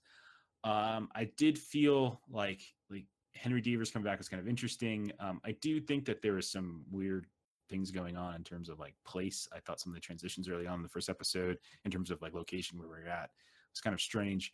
I like the way the story is being told, uh, in the sense that like we're seeing it from a variety of angles, from multiple characters, and we're seeing it from multiple timelines. So it's kind of like a jigsaw puzzle. And over the course of the of the series, I feel like you know we're going to get things in place.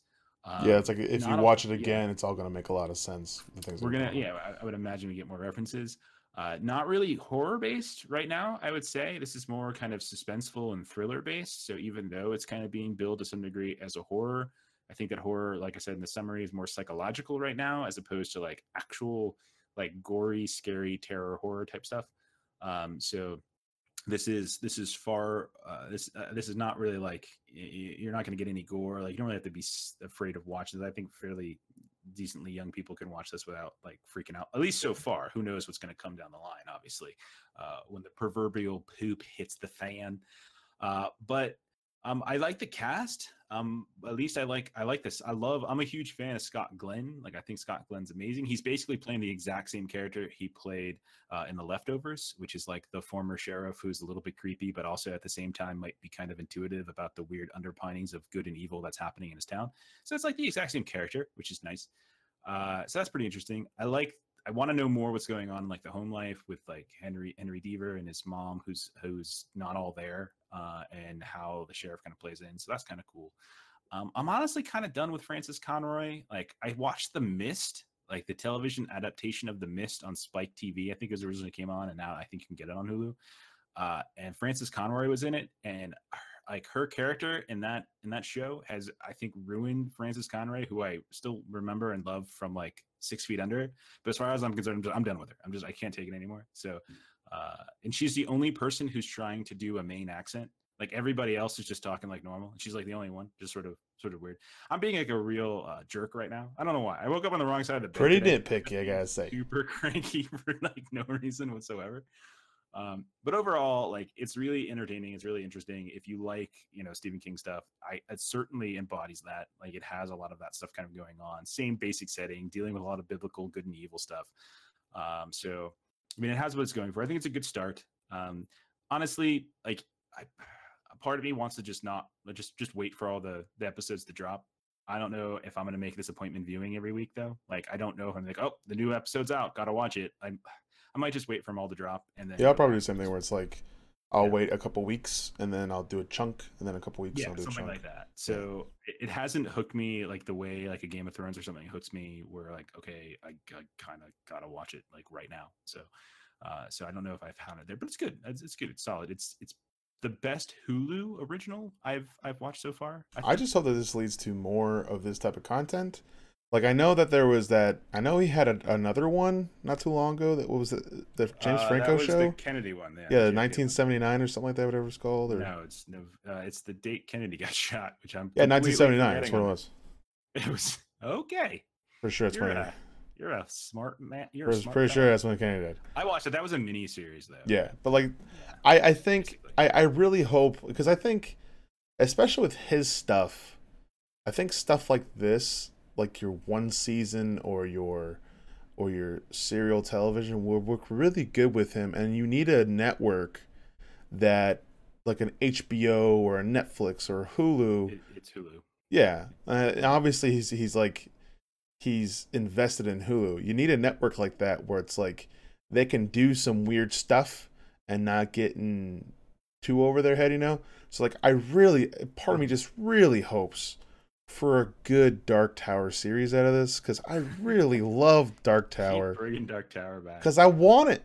I want it to happen. I wouldn't mind even seeing a a a, a Yeah. good uh series of like a one series shot of the stand or or whatever. You know, I want to see some Eh. stuff like that. Eh, Or like another redo of of of The Shining and like a, a type Whoa, of thing. calm down. Calm down. I don't know. Stephen Weber, Rebecca De Mornay miniseries from the late 90s is the best version of The Shining. I love Wings. Yeah. Yeah. It was, uh, it was Brian from Wings, Stephen Weber. He's a good guy. Guy I don't think who ages. Uh, him and Tim Daly, uh, who was the other brother on Wings. I swear to God, they don't they don't age. You look at them now, they look exactly like they did when they were uh, on Wings in the early 90s. It's crazy. Is But that yeah, what it is? I, I I just hope that this kind of leads to more stuff. I would recommend it for those who yeah. are kind of into this type of stuff. Like if you're into kind of like a weird creep show, but not terribly like terrifying, just like what is happening type of thing. Definitely, this is like right up your alley. Like if you like that type of stuff, mystery type of stuff, I would suggest it. And I'm, but the thing is, like I said, I'm probably gonna wait a couple weeks or a month to watch the next chunk, or a month to watch the next chunk. You know what I mean? So that's probably what I would end up doing. Yeah, my final thought, I would say, I, I I also recommend it, but I mean, if you're a Stephen King fan, watch it. I think you're going to get a kick out of it. I think for everybody else, um, I think you need to watch it with patience because I don't think these first three episodes, um, they they they put a hook in you, sure, but at the same time, I think it's a slow burn type of show. I, I don't think it's it's going. I think the pace of it, it's it's well paced in my in my opinion, but I think it's a modest pace or a moderate pace. It's not you know it's not really going too quickly, too slowly um, but it's not going to give you like crazy jump scares, or something like that, which is one of the things I really like about it. It's like there hasn't been any like silly jump scares or something like that. Um, so be patient uh, with, I, I would say, the plot, and I would say probably be patient with Hulu, and I would suggest waiting for a bunch of episodes to come out and then watch it kind of your own your own pace, like how, how you want to, how to how to consume it. Um, I don't necessarily think each episode ends or is is standalone strong enough to warrant a week to week. At least they haven't been so far. I think taken as a whole, all three of them together are good, but each individual one itself, they kind of blended together, and I'm not sure if if this really warrants this type of this type of release. But good show, interesting, promising. Gonna come back to it, but that's Castle Rock. All right, Justin, uh, time to uh, time to challenge one another in a gentlemanly way. You got it, dude. And now, it's time for the Gentleman's Challenge.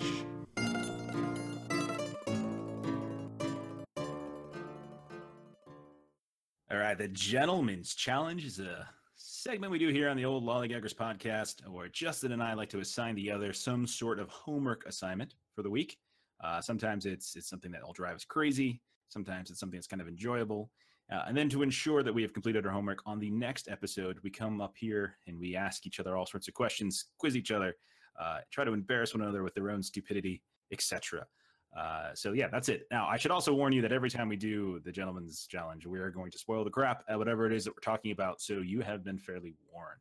Uh, Justin's going to lead us off this week, I think. Justin, what's your homework assignment? You had me watch the 2015 classic, Yes, The Resort. Um, the underrated, brilliant masterpiece. uh, The this movie stinks. with a Z. It It's stinks. Resort. All right, so let's mm-hmm. talk about this. So Okay, go for it. basically, you can in this movie, if you want to, you can purchase a ticket to go to a special resort where you can hunt zombies like it's on a safari. Because there was recently an outbreak, and for a way to kind of like, I guess, I don't know, to kind of like get people get demons out or whatever, they create a resort with a Z where you can go and just they corral them up and you can kill them. Um, where you have like guides and stuff, and they go in uh, Jurassic uh, Park style jeeps and go around the park, and you can basically kill all types of zombies. And so when this happens, who would have thought something goes wrong? And uh, I was certainly surprised. I thought everything was going to go smoothly. Yeah. And then the zombies get kind of loose and things go haywire. Um basically you have your your normal tropes. You have your young douchebags that are there. They're like video Mhm. game championship winners and they won Mhm. the game so they get to go uh for on this trip for free. You Yeah, I've seen that in every zombie movie I've ever watched. yeah, well, you got the Definitely young got the two young douchebags who just won a video game. Yeah, yeah, yeah.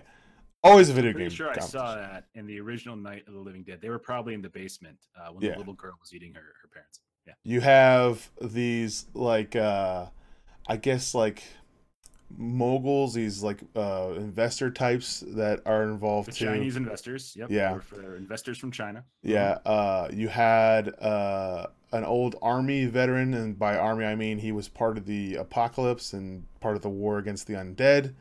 Yeah. And his girlfriend, Scott, the original, if I recall correctly, it wasn't Dougray Scott or was going to be the original uh, Wolverine, uh, but they oh they switched God. I'm glad they didn't do that. I'm pretty sure that's true. Dear Uh, Lord, Pretty sure he was up for that, and then because he had so much charisma in this movie. What? I think you're. I think you're overselling it. I don't think this this, this movie is nearly as bad as you're making. it. You had his wife, who is just the most charming, lovable person I've ever seen in a movie ever. Definitely never looks sad at the camera the entire movie. Um, so so just I just wanted to do a quick edit. This is Jeff uh, stepping in. Uh, when Mission Impossible Two, which he was uh, the villain in, went over schedule and he was injured in a motorbike accident, he was forced to drop out of the project. uh, Thank the X-Men God. project, and it was replaced by Hugh Jackman. No, no, no, you don't know. You don't know. He could have been even better than Hugh Jackman. And uh, are you telling me he would also do a great job in Les. Miserables? No. He, uh, he will. I could have had a Christian Bale, Dougray Scott, The Prestige. That's perfect. Sounds great. Uh, so you have his insufferable wife, who's the main character of the movie, who just she's just not likable at all. Uh, I'm sorry. Who's, You have wife? generic badass guy, Who, uh, whose wife? Wolverine's wife. About? Wol- Wolverine does not have a wife in this movie. Did you watch this movie? You didn't thought it watch was this I thought it was his wife. This is like Bastion, where you actually didn't really do the. was his girlfriend? I thought it was his wife. Uh, he actually was uh, there completely by himself. No, the the. I am hundred percent sure. I thought they went together. Nope. Dougray Scott came all by himself. All by himself. Yep. Which You're one's Dougray Scott? Character. You're thinking of, uh, Dougray Scott. uh, He was Archer. No, no, no. I wasn't talking about. Okay. Okay, What are you talking I was okay. I was talking about the Dougray Scott. They never tell you who he is. He's just the Mm, residential badass. Yeah. The the one I was talking about the the husband to the wife. He was in the war. yeah, That's yeah. what I was talking about. Well, they were both in the war. I mean, everyone was kind of in the war. Yeah. Anyways. yeah, continue. So, uh, basically, uh, another woman that shows up was trying to get information for uh, zombie rights activists because that definitely makes sense. Um, so she wants to try and uh, steal information from the compound, and in doing so, she implants a virus on accident, letting all the zombies out, and they get out and terrorize the park. And at the end, Right. uh, so like an hour and a half later, uh, everybody dies, and then the girl gets out, and they blow up the because of the protocol that goes on because things went uh poorly. They have a protocol called Brimstone, like Hellfire and Brimstone, where Mhm. uh when that code red comes out, code Brimstone comes out in five hours because five hours sounds like a perfect amount of time. In five hours, the park's gonna explode. and send out drones to blow it up. And so it's a race against the clock to get off the island, and she's the only one that does. But then at the end, uh, Wolverine made it out too. Yes, Yeah. The original Wolverine. But it's just it's just kind of it was it's everything I don't like about zombie movies. Like it's It's It- a completely different take on it. What are you talking about? This is Not a really, like- different take. Yes, it is.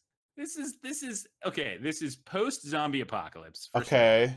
We're getting a post zombie zombie apocalypse. We've already handled it. We've already taken care of it. Okay. Then we created an actual theme park that's like around the concept of coming out here and killing zombies. I've never seen a movie that does this. This is a completely original premise.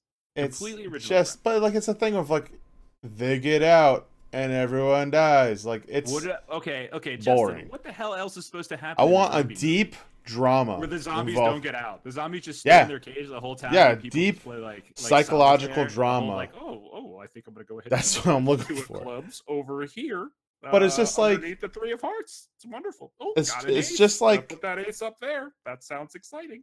It's just it was just boring. Like there was nothing that was Mhm, mhm. there. I will say there were a couple of shots in the movie that were pretty good. Like there was that one shot where the boat's going into the water out to the island. I was like, that's a pretty cool shot, where it's just all placid ocean, and you see the one boat coming out. I was like, that's a pretty cool looking shot. And there's a there. I think it was filmed very well. I thought some of the stuff like some of the stuff was really green screeny, like you could tell, but Sure. most of it I thought was shot really, really well. Um. I don't know what this was produced through. I don't know if it was like a sci-fi movie or a Netflix original. I don't know, but I thought that the production uh, actually. LWH Entertainment, distributed by Ascot Elite Entertainment Group in association with Alpha Pictures and Axonite Digicinema. Oh, Alpha Pictures. You should have said that. Yeah. I I know them. Alpha with an F, not a PH. Yeah, yeah. Alpha Pic. That's what I was saying. Alpha Pictures. So, anyways, really emphasize. yeah yeah uh but like i thought it was shot well um i thought the lighting was good and i thought the set pieces were good um the zombies looked fine i always have a problem with running zombies i don't know i just these these Mm. zombies were like your typical normal zombies like We've heard about it. Train to Busan, I thought was so cool. I thought Mm. that the way they did those, th there was nothing that was really interesting with. This was just your normal, ah, zombies, you know. Other than a goof at the end, these were all uh, just regular zombies Yeah. Um. because they were heating them. Like they were literally using heat to slow them down. Like they were, I don't know. It's just like the technology that they were trying. Yeah. To use. But at the end, you can see in like one of the one of the TV broadcasts, you can see them running along, which wouldn't have made sense compared to what was going down. Yeah, and it was like it was interesting where it was like, obviously uh, the way they keep on supplying this place is they kill people, they kill refugees and bring them into the compound, and then they make them Mm-hmm. zombies. It's kind of like the resupply stuff, which is whatever. It's kind of like really tacked on at the end. Like, oh, this, is, this, this place is evil. Like, it was already evil before you did this. Um, I, I, I couldn't tell. Like, okay, so here's just some of the stuff that I had problems with. So I wrote down some stuff. Uh, first I wrote stinks. That's the first thing I wrote. Uh, it's everything I hate about zombie films. Um, which is uh, doesn't make any sense whatsoever because I don't know if it, if they were fast fast zombies, zombies or fast slow zombies. zombies. I couldn't get it because like they like were some, slow the whole time. But they're slow. sprinting. They were lumbering. because They then were like there's lumbering. sometimes where like they're being overwhelmed, but The then other times zombies that they were creating as part of their system, they were using a heating mechanism, uh, and they were using that because it was supposed to keep them from running. So uh, they were intentionally trying to create slow zombies. But like there was times where like I couldn't understand like the level of lethality of zombies because sometimes one zombie was overwhelming, but then sometimes she can run through the entire facility, shambling through twelve of them, and nothing happens. So I'm like, It just depends, you know, how elusive you are. it's I a- think it's how how much you wave your arms around. and agility. I think that's really it's more her. It was more like her just pushing him over as she ran by. Um, let's see here. What was the next thing? Uh, safety measures at the park are very minimal. Very minimal safety True. measures. True. It's the same problem I had with Jurassic World. Like, they had one cage for the most deadliest predator ever created by Right. ever thing world, right? And also, had- the whole they created a brand new dinosaur. Yeah, yeah, yeah. I, I still So like still like the I I don't understand these places where they have just uh safety measure A and not A through F, you know? Let alone A through Z. It's like, Sure. oh, they knocked out the power grid. Well, we're all dead. You know? it's basically it. Like what happens if someone if there's like some type of like lightning storm? You're screwed. You know? Like how is there not multiple tiers of security? I don't get that, and that kind of annoyed me too. What else is here? Uh, the husband sucks.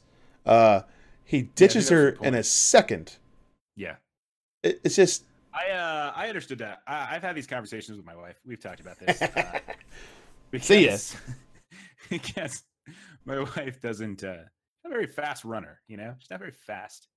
Uh and so we've talked about this and I said, listen, it's nothing personal. But uh when the zombie apocalypse comes, it's everyone for themselves at that point, you know? It's it, it really is. It's just uh she's dead weight. at But like point. The like lead 100 pounds. actress was like a hundred and fifteen pounds soaking wet. He could have one armed her up if she jumped up to his arms. Like it's like minimal effort could save. He wasn't a very big dude. He was pretty small. He was shorter than her, which I thought was funny. Um, let's see here. The husband Wow, sucks. dude. The lead actress is just so frowny faced the whole time. Um, Uh, she was the huntress, by the way, in uh, an Arrow. I thought I recognized her from something. Yeah, I know. But When man, when she was just- When I first watched this, I was like, "Is that the huntress from Arrow?" And I said it kind of as a joke. And I looked it up, and I was like, "Oh, I was right." Look at It's that. the Huntress from Arrow." Uh, she's just so depressing. Um, I mean, she is there because she's got this like PTSD, this sort of stuff with her dad because her dad left her like. they go into that for three seconds. Yeah. Every character has zero has zero backstory. Everybody has like maybe three seconds of backstory, and that's it. Eh, I don't even know what. Archer was about. I have no idea what he what he did. He just was really great with a sniper rifle. His really, really good sniper rifle. shooting Um, guy. so like, and it was in this weird weird thing where it's like it's not funny, it's not campy, that's true. it's it's serious, but yeah, for it being serious, it sucks for serious. So I like, agree with the tone problem totally. if you're Yeah. gonna go with this type of idea, you're a resort that has zombies. If you're gonna Mm-hmm. do that, let's poke some fun at the camera. Let's, but this was zero funny, zero, zero humor at all, or, or at least aware of itself. It went hundred percent serious, and so for that, because it went in that tone, I was like, this movie stinks. Like, Train for Train to Busan, hundred percent serious. There is no joke in there. There's a little bit like the jokes about him being a jerk and everything, but like they made it clear from beginning to end it is serious and to take it seriously. And there's an emotional like backstory and like Yeah, we got like tons of backstory of all the characters on the train. of, the, of at least the main character you Just, like, did. Twenty minutes worth. Did I don't even know what happened to this woman that made her so sad. we, did we get a ton? Did we get a ton? They made it very clear he's a crappy dad. But, Mhm. like- no, no, no, for sure. They made it very clear that she was uh, an only child who uh, had to suffer through this horrible death of her father, who uh, And three minutes of exposition. probably I the just- same amount No, that uh, I don't think so. the whole 15 minutes of, backstory. of Train to Busan was say. exposition. Gotta say, I don't think there was a ton. Anyways, movie stinks. That's my review. Uh-huh. Don't watch it. You I'm got gonna questions? give you nothing but zombie movies from now on. I. Please stop. Please. No, I'm not Please stop. Because I just like to underscore your hypocrisy. Oh god. Uh, let's go to the quiz. You ready? You ready for this? Yeah, whatever. All right. What is my my favorite? My favorite of the questions. What does every apocalypse deserve? What does every apocalypse deserve? Mm-hmm. What does every apocalypse deserve? To go to hell? An after party. Oh, I remember. Yeah. That's such a dumb line. Every apocalypse deserves an after party. It's so good. It's like the best line of the whole movie. I forgot that.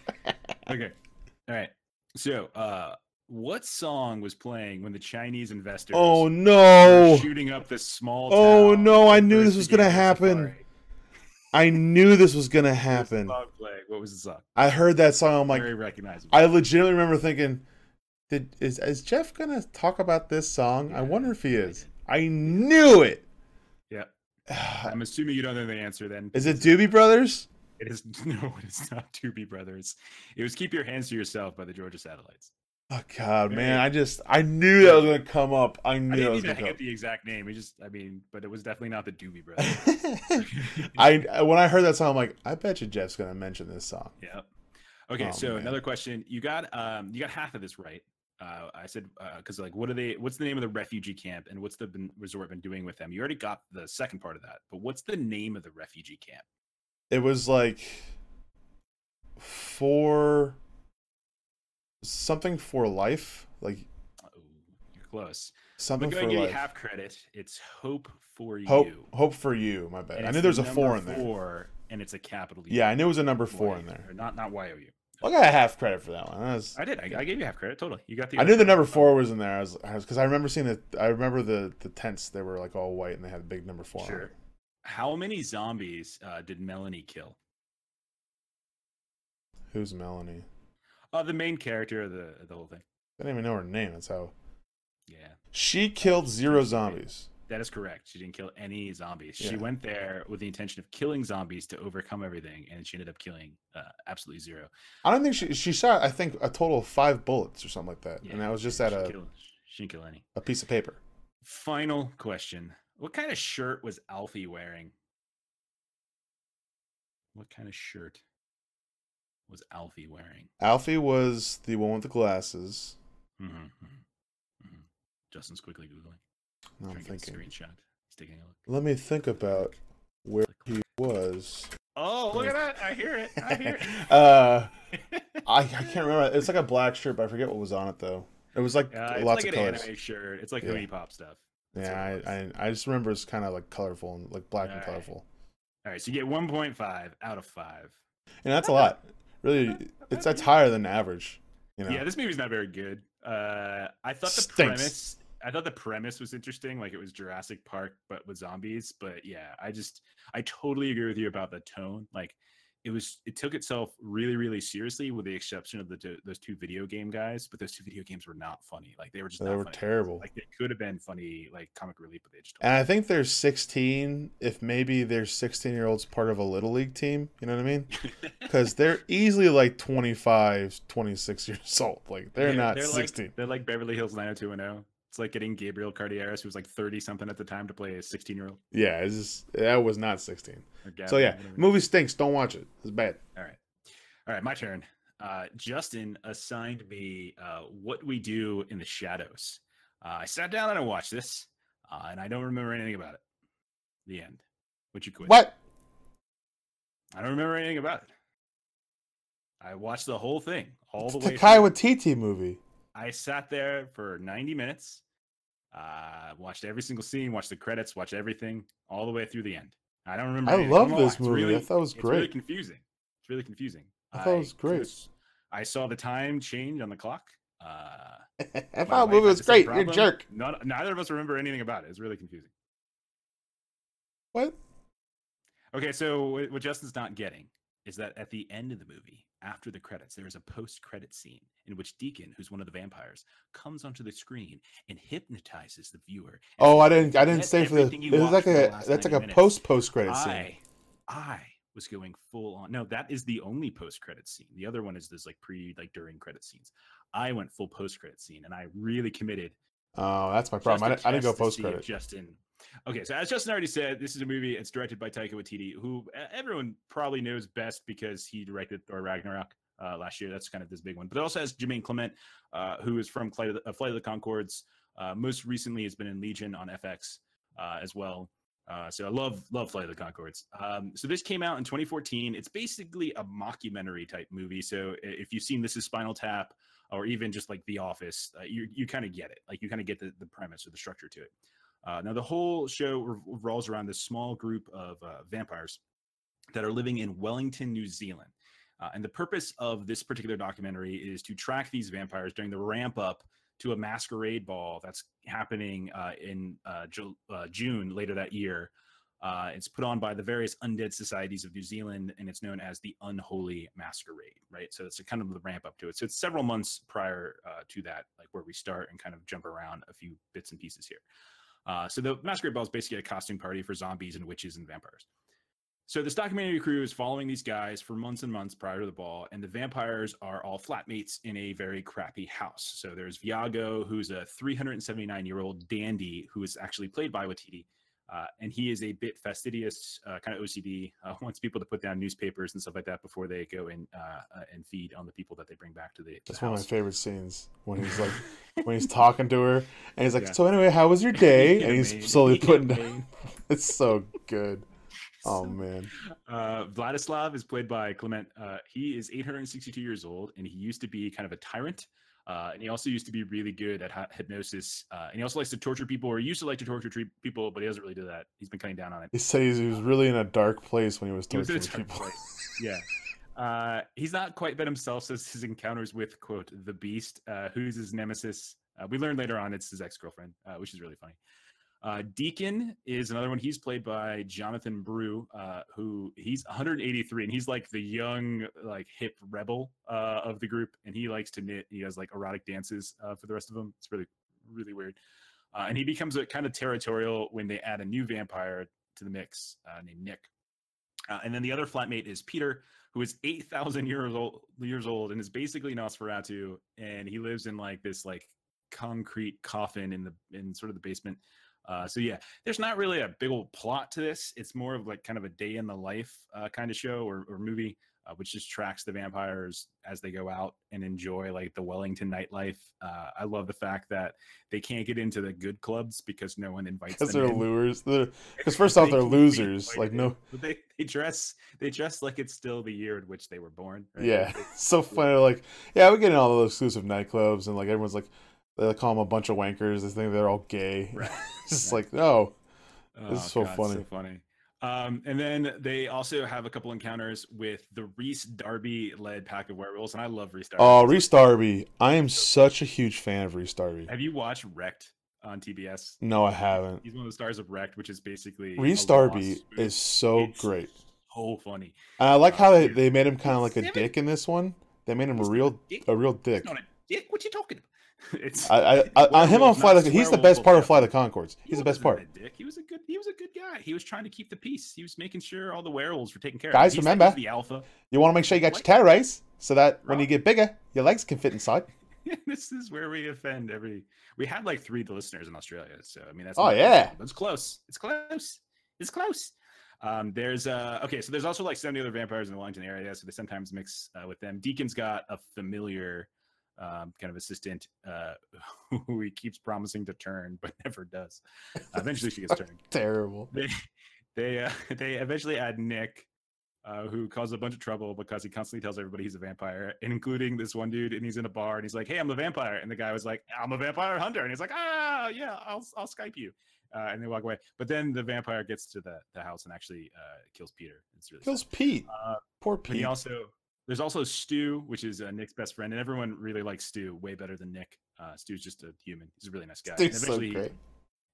so eventually they get to the ball, they see the beast. Uh, there's an encounter there where Stu kills like one of the vampires. It's hilarious. Uh, and then they have an werewolves at the end, and it's it's good times.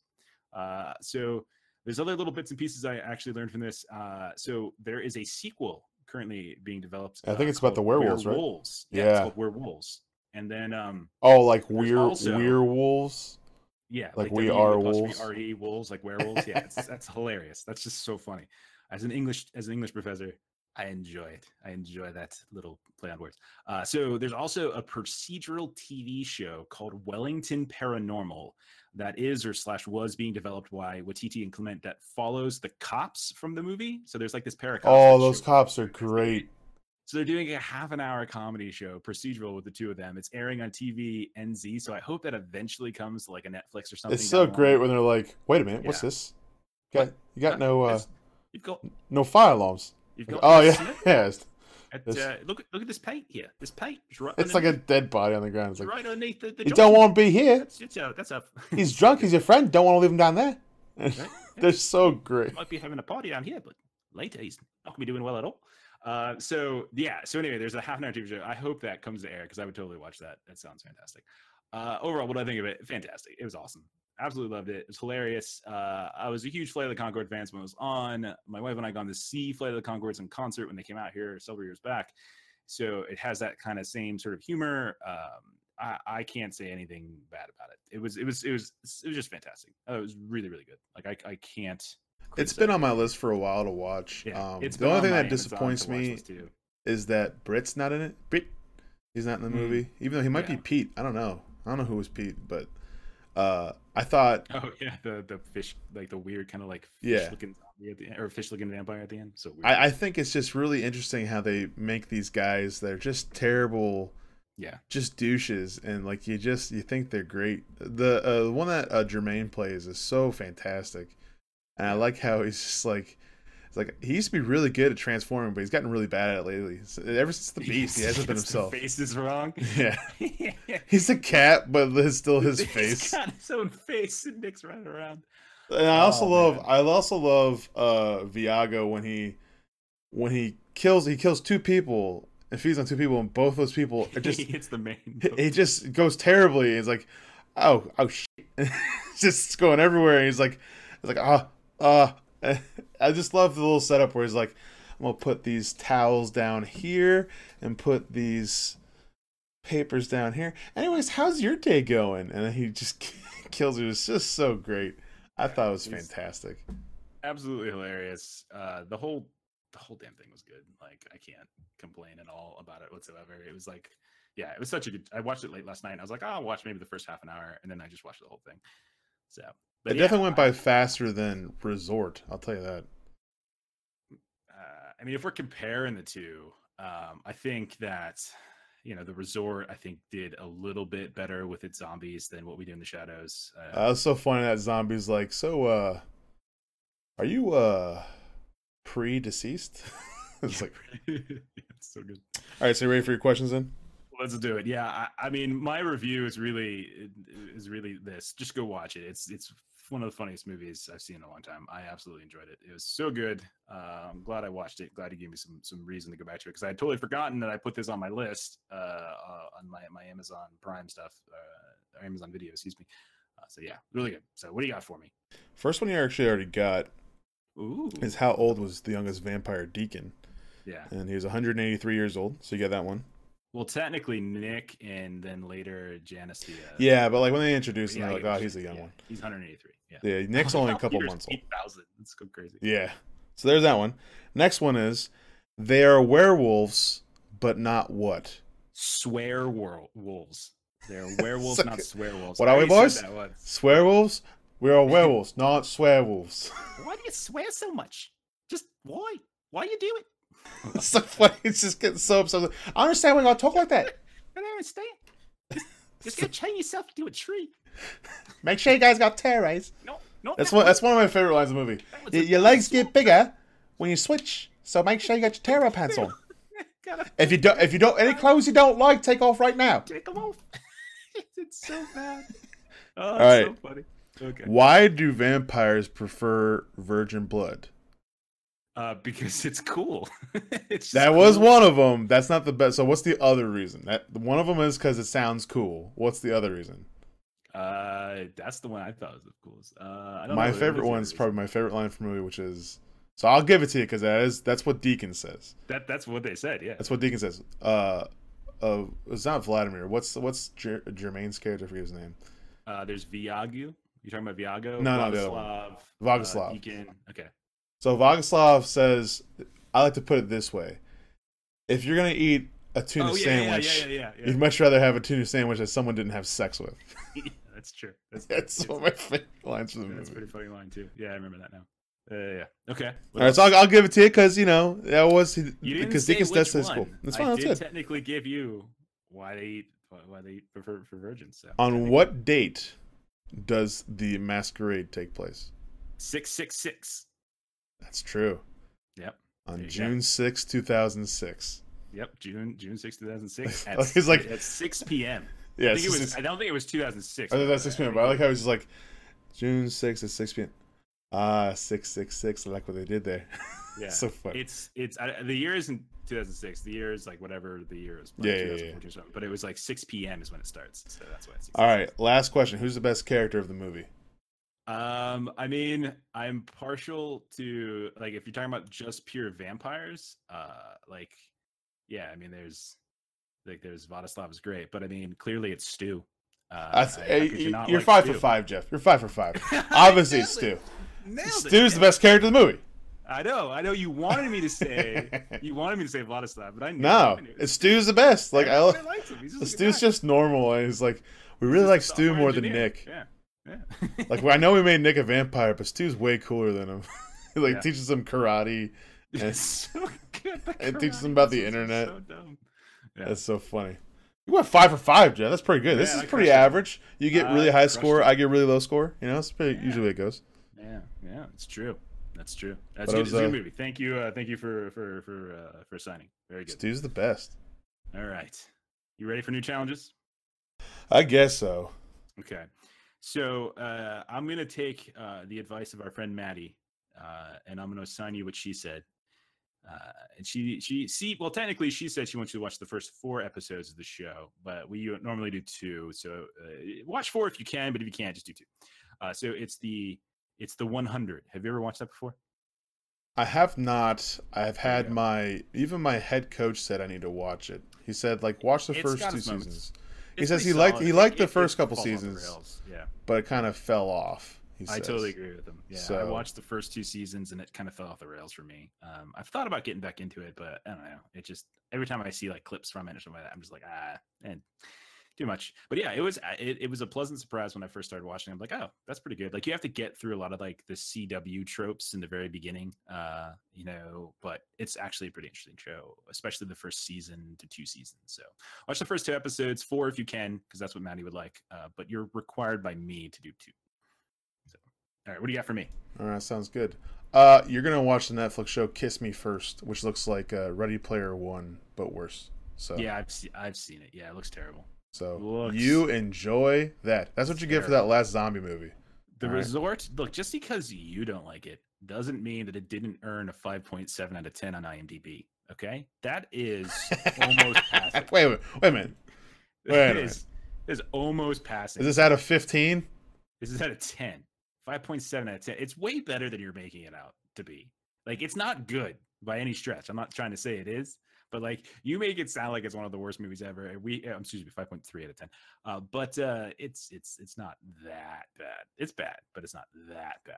Like, yeah, yeah, it's definitely uh, not. not So I'm thinking the same about Kiss Me First. So there you go. yeah. That's yours. Okay. Yeah. All right. That's fine. That's fine. So, uh, on that note, let's get the hell out of here. We've been talking for way too long.